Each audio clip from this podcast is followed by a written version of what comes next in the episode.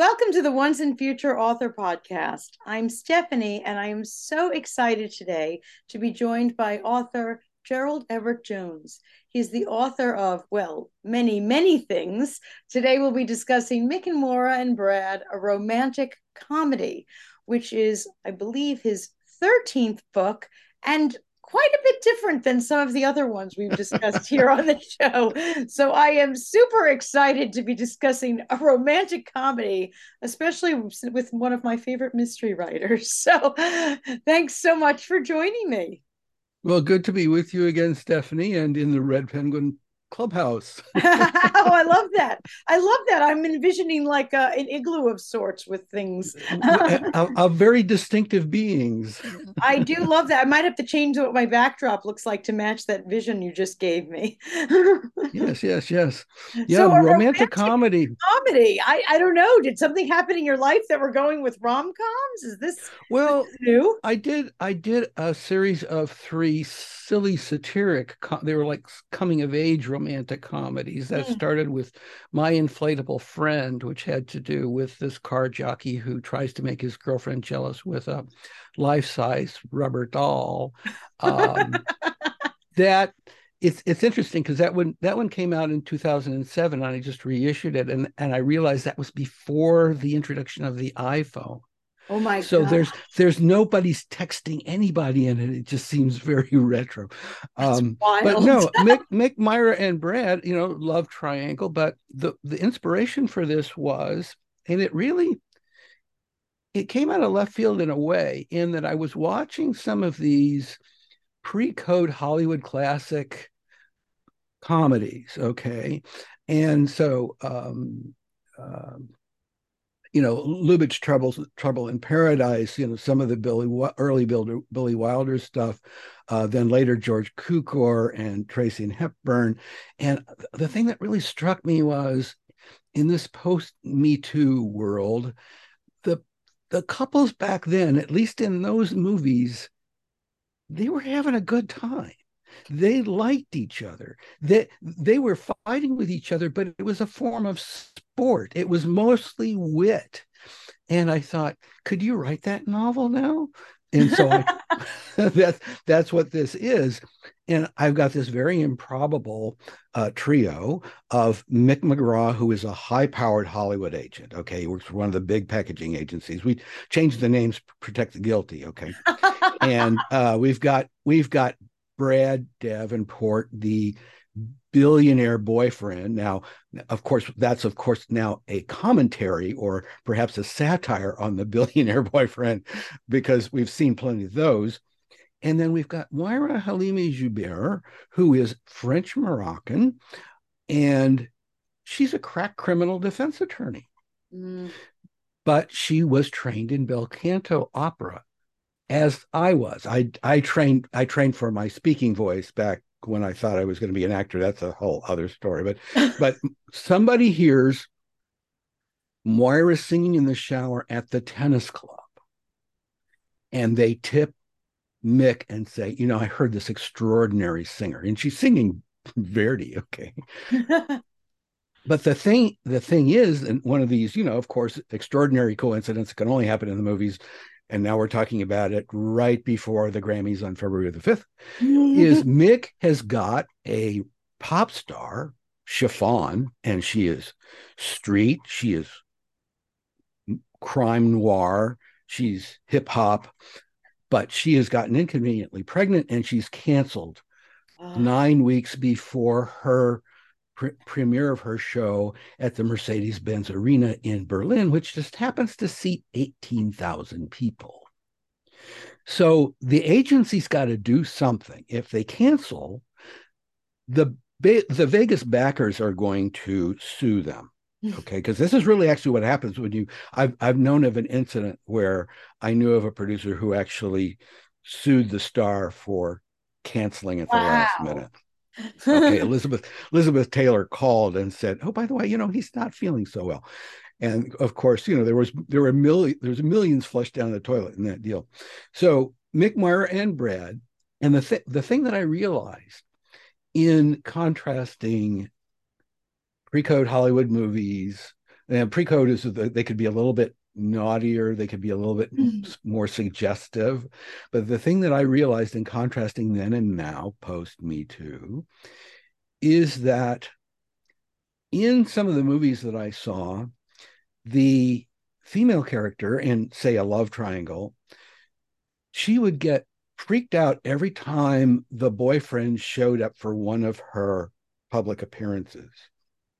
Okay. It was like a crisis of confidence. It was like she was trying to discover her feminist self. Okay. Well, that's not a that's not a theme you can write today. Okay. Now, one of the things I realize as a clueless male is yes, of course, women have always made the decisions, whether they know it or not. But um, now I have Myra tr- really trying to make the decision of do I want to be a star and do I really understand what that involves? That's that's like, and then you then you begin to realize, and I I modeled her show after Cher's farewell tour. Ah, okay. I really had to study it. Okay. And one of the things I, I discovered that I didn't know is Cher has done a thousand concert performances in 50 years. a thousand. Her, this is like a, a lifetime of just being on an immense stage. And and even though Moira Moira sings virtuously, and they decide, okay, well, we, we can't do hip hop. She can't go on. She can't impersonate the other star. We're gonna have to let's do retro old Hollywood. Let's do some co- co- coverage like you know Linda Ronstadt did with Nelson Eddy Orchestra. She was covering Dinah Shore. Of course, the young folks don't know that that Ronstadt and Dinah Shore didn't stand on the stage with Nelson uh, with, with, with Nelson Riddle at the same time. But never mind, yeah, Jackie Gleason, Gleason Orchestra. Okay, but one of the things that Moira has to learn is she doesn't dance at all. Okay, she's afraid that she's not afraid she's not going to miss the, she's going to miss the notes. She's not afraid she's going to be, not be able to sing. She's afraid she's going to fall off the stage. and so she has this dance instructor, Apollo is his name. He's a he's he's seven foot tall descendant of Maasai warriors. Okay, he's this tall, lanky guy, and he says, "My dear, my job is to train you to do as little as possible." And she says, What are you talking about? He says, You don't dance. She says, I know I don't. She said, No, in the show, you don't dance.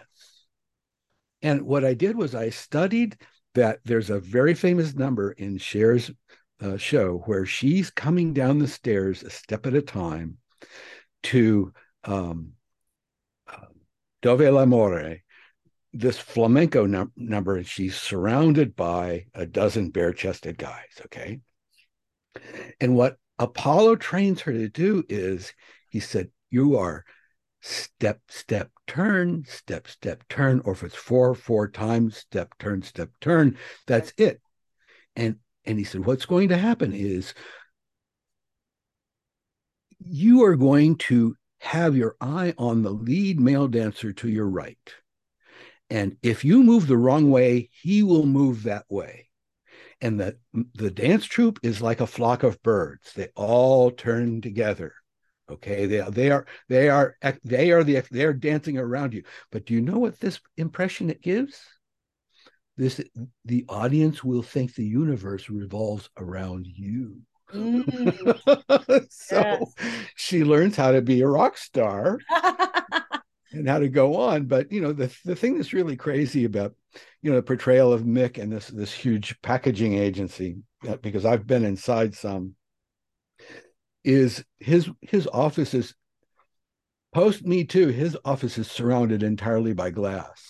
There's Ah. no way. There's you know and his, his his couch his his casting couch the, the the couch he takes can take a nap on is about a foot wide. Okay, right, right. you know, you can't move, make a move on. And actually, Billy Wilder did have a couch made for his office that looked exactly like that. Uh, but then poor Brad Davenport, you know, he's he's um, hedge fund manager. He's got you know he's got a place in Jackson Hole. He's got a place in Cabo. He's got a place in, Poor thing. on the, the farm in in New Hampshire. But he's been single all this time. But the thing is that he's really kind of a nerd I mean, he's a mathematician, and he went to boarding school. He was sheltered his his entire life, and his one emotional attachment in his in his life was a dog who's now deceased. And Brad has got this thing. He he doesn't trust any women because he doesn't. It's not that he doesn't have any confidence with them. I mean, can you know? It's not impossible for a billionaire to score. Okay. but he's he strongly suspects in terms of like commitment or relationships this dog he'd love to, love to replace that dog is going to be more affectionate and more loyal than any spouse he could ever possibly have ain't it the okay. truth so so yes i, I um, i'm i'm the proud um, guardian of two Jack Russell terrorists, so I can tell you, uh, I I do know a bit about that. Absolutely, um, they're more devoted to my wife than to me, but that's that's a, a separate issue. But they are and, devoted. And, oh, oh, uh, to the to defending to the. We actually had a um, uh, one of ours over that that we've had over the years. She was about eleven pounds, and she actually single-handedly took out a possum that was threatening in the backyard. And um and and you know i i think they whether you think they're peaceful animals or not i really don't know but evidently Yuzuki thought this animal didn't belong here. And um yeah no it took her about two seconds. And and the boy dog was standing behind her like what do i do? What do i do even you with all of your books will never ever write a hero that is a, as devoted as a dog. well, actually, there have there have been canines in several of my books, but yes, that is informed by I my uh, years years and years ago. I lived with four cats and a smoker in the San Fernando Valley, and I had attacks of asthma. And now it's never been more than two dogs at a time uh, in our, our, our townhouse in Santa Monica. And I will say, with the ocean breezes and dogs instead of cats, um, uh, and, and and my wife of um, sometimes she won't let me say how long, but um, uh, I'm I'm I'm very much more um, happier and well adjusted. I will say. Fantastic. Which doesn't necessarily make for great fiction if you want to, you know, write a story. oh, this is true. Good point. Good point. you know, there's not about it's not it's really not about Res- i mean this comedy the engine of comedy is really more about not so much resentment but it may be misunderstanding or mm-hmm. it may yes. be deliberate attempts to draw the person out you right. see you've got you've got mick in that love triangle well mick has got a, he's got a couple of years on on Myra. Myra's in her late 20s and and actually Brad's a bit younger than she is, but Mick's in his early 30s. He's kind of been there and done that. He's you know, he's executive vice president of the agency. Um, he's very much a power broker, but mm-hmm. the thing is he he realizes from the very first moment that she quote unquote auditions for him in his office that he's going to fall for her Wow. I mean, the, the, the, I mean, her, the model for her is Cher. I mean, she is she is tall, Mediterranean, gorgeous, long black hair, and this voice of an angel. But the thing is, Mick can't let it show. Mm. He can't let her, he can't even imply that he would put the moves on her because it would be a violation of his fiduciary responsibility. But the other thing is his main thing, if he doesn't want the agency to go in the toilet, he's got to make sure that she steps onto that stage in Berlin because that fulfills the contract. That's right.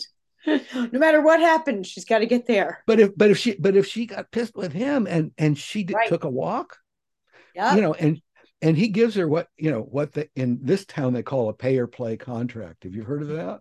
Mm-hmm, absolutely. Okay. right. So so it's like okay whether you go on or not you're getting a mill up front and a, and a mill on performance. Wow. Okay. And so um and, and you know this was he, i mean he had to induce this person who never performed to to take this huge risk.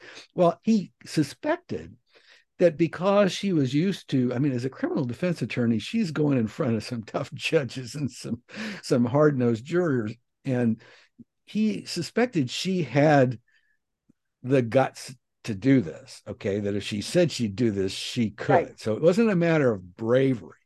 And yes, okay, he was going to get her all the support um, that uh, that that the best support in the business. So you know, voice coach, dancing coach, publicist, couturier. Well, I mean, and you know, if you watch Cher's Cher's tours, costume she- designer. she yeah, she changes wigs. I would say not every number just- because a, a concert's about twenty numbers. She changes wigs about every third number. wow. Okay, and and and they're drastic changes, and it's interesting because I have I have the the um the arranger composer, the he's this, like young twenty something um um fellow who who you know who would much rather would mother much rather write hip hop than retro, but I have him remark, you know, the real question is, would drag queens want to be this gal? so this is the te- this is the real test. And you know i and that's the other thing is you know i you know my my music background i'm a huge fan of melody. I mean you know verdi and puccini. I i, I even have trouble with like wagner because the orchestra gets you know better melodies than the singers do. Um, but but you know I'm I'm not really into a, a lot of the uh, more contemporary stuff, but but I do know um, I do know a lot of the pop culture that goes through like that early era of of studio pictures. You know that when MGM had you know what hundred people under contract. You know, that that photograph with every that had everybody together in one room. uh, okay, you know they they really abused some people back then, but I mean there there were some movies that really might never be matched that came out of that era, and they produced them. You know what, one or two a week. I oh, mean, Oh, Gosh. back when there was no back when there was no television, you know, cost a nickel to get into the cinema. I mean, this was this was the conscience conscience of of America, and you know now that's one other thing that comes out in this experience is that Moira realizes that in today's culture, and this was always true, but it's true even more now than it was, is that a star is a brand Oh yeah. a star you know the combination of genre style um and and and dress and and image and of course where you appear how you appear whether you're in movies whether you're in you know concerts whether you're in clubs and and a packaging agency as is spectacular artist, name not to be revealed uh, a packaging agency is responsible for and will willingly provide the director, the choreographer, the music director, the couturier, the, the and the, you know so so the director will bring favorite cinematographer, you know li- you know lighting crew, the, the whole thing, and the agency will take their percentage of each Mhm. one of those pieces of talent, and and the advantage is they've worked together before. Right. Okay, they may not like each other, but they worked together before, so they are a package. They are a known quant. They are a low risk quantity to present to a studio or to a record company that's sponsoring a um, a tour. And but the thing that actually one of the real world issues that came up within the last couple of years is the Writers Guild got finally got upset and threatened to go on strike because the packaging agencies were also taking a packaging fee off the top they were actually par- participating not only in an override on all those talent fees, but they might have even gotten a, a, profit percentage from the studio or the network or the or the or the record company, and the talent wouldn't necessarily participate in that. So the so you've you've got these the, the real kingmakers these days are not isn't the modern day Jack Warner, even Michael Eisner. It's it's it's it's the power agents at these big agencies and it's not a single agent because it's a team. You know there's the agent that represents the star. Okay well that might be a 25 million dollar fee or a 50 well that's how a movie budget gets up to 100 million dollars. And and the and the ones that are 100 million dollars are guess what? The ones that are modeled on superheroes. Mm. yep, and it, it used to be it used to be, and this was true, especially during World War II, because the movie audience was primarily the the women who hadn't gone off to war. Okay, so these were you know single parent housewives in a way and and the young women who may have had you know defense jobs and the movies were a lot about imagining you were a fallen woman for an hour and a half or two mm. hours but then you know the the code said you have to be punished by the end so i'm mean stella dallas is a good model for that but with with the modern emphasis on on these big budget uh, Comic Con uh, spectaculars, and notice they've got not one star but multiple. They've got a lot of they've got a lot of familiar faces. It's it's like it's like the the the teachers and the villains in Harry Potter. Okay, it's like you recognize everybody. okay, well the thing is the budget is so big. These people are getting a, a nice fee because they're doing one for them, so they can do one for themselves. Right. So that that vanity picture, that character picture, that um, you know uh, Bob De Niro in um, you know uh, the, the, the the gangster picture where you know he he ages. Okay, you know that actually wasn't commercially all that big a picture, but he got to do it because you know the Bob De Niro can shoot the phone book. Mm-hmm. okay, it's like he and Clint Eastwood. But but these days it's about evidently the demographic on those movies is fathers and their preteen sons will not only go to see it in a theater once, they'll go two and three times to see the same movie because of all the eye candy, all the you know and and this is something you can't necessarily get even with your 3d glasses sitting at home so the movie business is you know yes it and the other thing that you realize eh, again, coming back to the engine of comedy, is movies, showbiz, music. The product, besides the star, the product is always emotion. Okay. And emotion goes across borders. Emo- emotion doesn't need words to explain it. It's like mm-hmm. Jodie Foster used to say, they'll never remember our word I say, but they'll always remember the emotion I, you know, with I delivered the line with.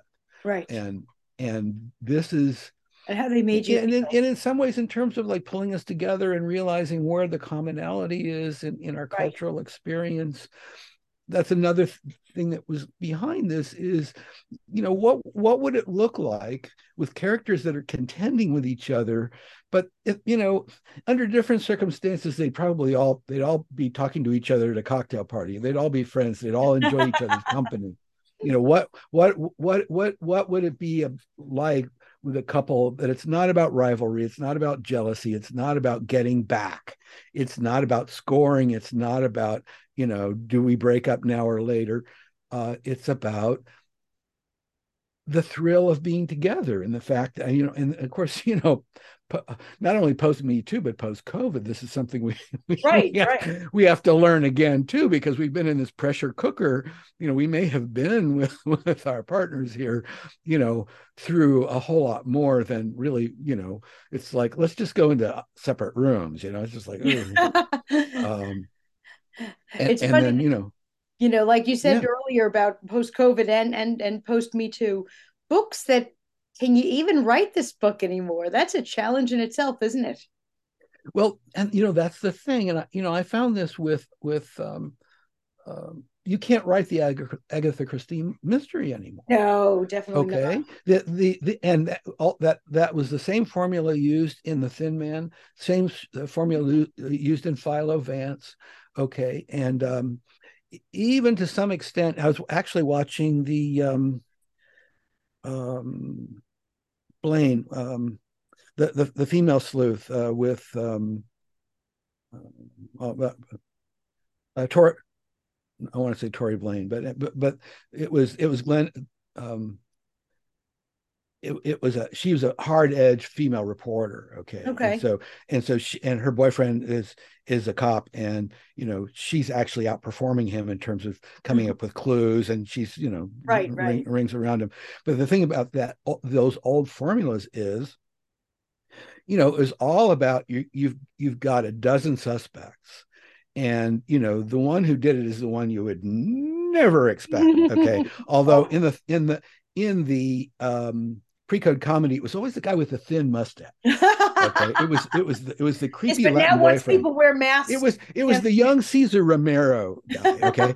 um you know, somebody remarked to me, um uh they they said i put i put a character in here who's kind of an old friend of brad's and they're almost like they're almost like friends with benefits okay she, it's like it's like anytime somebody leaves and he kind of calls her and and and one of my beta readers said oh that's the june havoc character. She never gets the guy. And you know i didn't think of that model but yes that the the the that's uh, one of the marvelous things about the the contract player system was you know every time you saw edward everett horton as the boyfriend you knew he was you know a, rich somewhat effeminate sophisticate well dressed would would never you know he was never going to score on ginger rogers you'd never pick him but you know he shows up or eric blore as the butler or or uh, Franklin Pangborn as the the right. desk clerk at the hotel. And um, uh, actually, my wife shared something on Facebook the other day. She found this clip from the Carol Burnett show, and actually, it had won an Emmy for best satire or something. It was like a, a half hour long homage to Astaire and Rogers. Oh, and and they had Ken Berry as as um, um, Fred Astaire, and he can he could he he could really tap dance. Mm. Okay, and and and of course you, oh yeah, Carol Burnett doing following Apollo's advice, and it's like you know step step turn while he dances around her. but they had Roddy McDowall on, and I swear he must have he must have studied Edward Everett Horton. He was doing Edward Everett Horton to a T. Really? oh, it was it was delightful. And then Tim Conway was Franklin Pangborn with a oh my god. You know, the mouth pop. I can't even do it, but yeah, so so I w- yeah I was trying to just rediscover some of this fun, and then of course nice. Tracy Hepburn. Um, I I I put um uh, there's a scene actually one of my favorite scenes in Adam's Rib where now they're married in Adam's Rib and they're both attorneys. There's a you know totally different situation, but right. in Adam's Rib, um, they it's this uh, Cukor establishes that they're used to giving each other massages. Mm. Okay, and it's it's been it's been the end of a particularly difficult day in court where the plot, of course, has them squaring off against each other oh, in course. a case. He's the prosecutor, she's the defense. Okay, and um, and I think it might be alleged murder over a divorce, or but it's it's it's serious stuff. Okay, but he's giving her a massage, and then midway through the massage, she thinks he pinched her on purpose. Ooh. Okay, so um, uh, I did a bit of a riff on that, I'll confess, but I mean, you know, there's, there's, no copyright on massage scenes, but uh, you know, um, no, no, no, no, no dialogue borrowed here, but but but that that engine between the two of them, I mean, they did, they did, um, they did Pat and Mike, um, which which which which which really has a lot to do with this she's a golfer and he's a sports agent and he's trying to build up her career. Mm. And uh and then then they did uh desk set, which was later, which was kind of a of a satire on the IBM computer because she was this um corporate librarian who was in charge of all the knowledge base, but she was going to be replaced. He was an efficiency oh. expert and he was bringing the computer and he was going to replace her job. Oh. And of course, you know, he, he, falls in love with her and decides, oh, maybe we better. Maybe we better, maybe we better keep the librarian after all. Uh, so, um, yeah, so, no, but that that chemistry, I mean, the chemistry, yeah. and then actually, I don't want to um, advertised, but there is a best-selling romantic comedy right now called Chemistry yeah. or Lessons in Chemistry, which um, uh, I I I sampled. I, I, confess I haven't got all the way through, but it's set in the 1950s, which I I that also I thought was rather interesting. Mm. well, I mean, it's endless. so much with Mick and More and Brad that you were talking about, not just about the romance and the comedy, but actually the whole industry. Such a oh. fun inside look. Uh, tell me a little, you know, for our listeners to understand who's a great fit for this. I'm I'm hearing so many snippets of of people and demographics that would love to get their hands on this book. Well, I, you know, I you know, I really liked Lady Gaga and Gucci. I mean, I think she might skew a bit old. I don't, you know, again, I I don't know the young demographic all that well, um, but certainly somebody who's got that kind of moxie and got that kind of, I mean, such a range of mm-hmm. talent. Mm-hmm. Um, and you know, yes, the the couturier the style, the brand. um, but here I'll read you this just short short uh, quote. Show business wasn't just a job change. She jumped into an alternate universe, a phantasmic place with its eccentric traditions, rules, and jargon, a place where talent was never enough, where emotions are manufactured, delivered, and manipulated as a product. Ooh, ooh. You know, and I think she said it makes some point, you know, I, I've, I've had more meetings than I've had rehearsals. I feel like a bottle of ketchup. Yeah, yeah. I mean, it is a major commentary on what it really is like in the industry today. Well, and it it is a business, and you know, one of the things that's amazing in in Hollywood is how you think a star's career is over. You know, you haven't seen them in a while, mm-hmm. and then suddenly, wow, they're back. Now, the latest formula, which I really don't like very much, is the the aging male star. You know, the Harrison Ford, the Liam Neeson. Okay, um, you see him suddenly he's like dressed like a homeless guy. Uh, he's down and out. He's grown a scraggly beard. He's got these craggy lines on his face but as in the old Charles, Charles Bronson revenge formulas, in the first reel, somebody kills a member of his family or someone dear to him. Mm. And so mm. he picks up a semi automatic weapon to show he's still got balls and he goes after the bad guys to give them worse than he got. And so the, the billboard is, you know, Harrison Ford with a, a you know, semi-automatic we- weapon and, and, and you know i you know i i judged the student film contest years ago and it wasn't in the hood okay? It was a private school and there were there were probably 30 entries and they they all had to make a one minute movie okay? And i would say in nine out of ten of the entries somebody picked up a weapon to resolve the plot. Oh my gosh. And i you know and, and it was most often a firearm that there was only one time that I remember that I think it was Japanese swords or something. Uh, but there was there was one notable comedy in there. The the the one I gave the prize to, of course, was a Chaplin esque comedy. Oh, where where where you know how the ATM can eat your card if it if it sure. doesn't like you or it thinks you know you happened to me last week. Right, right, right. Well, we we have this kid walking up to an ATM and he's put his ATM card on a string.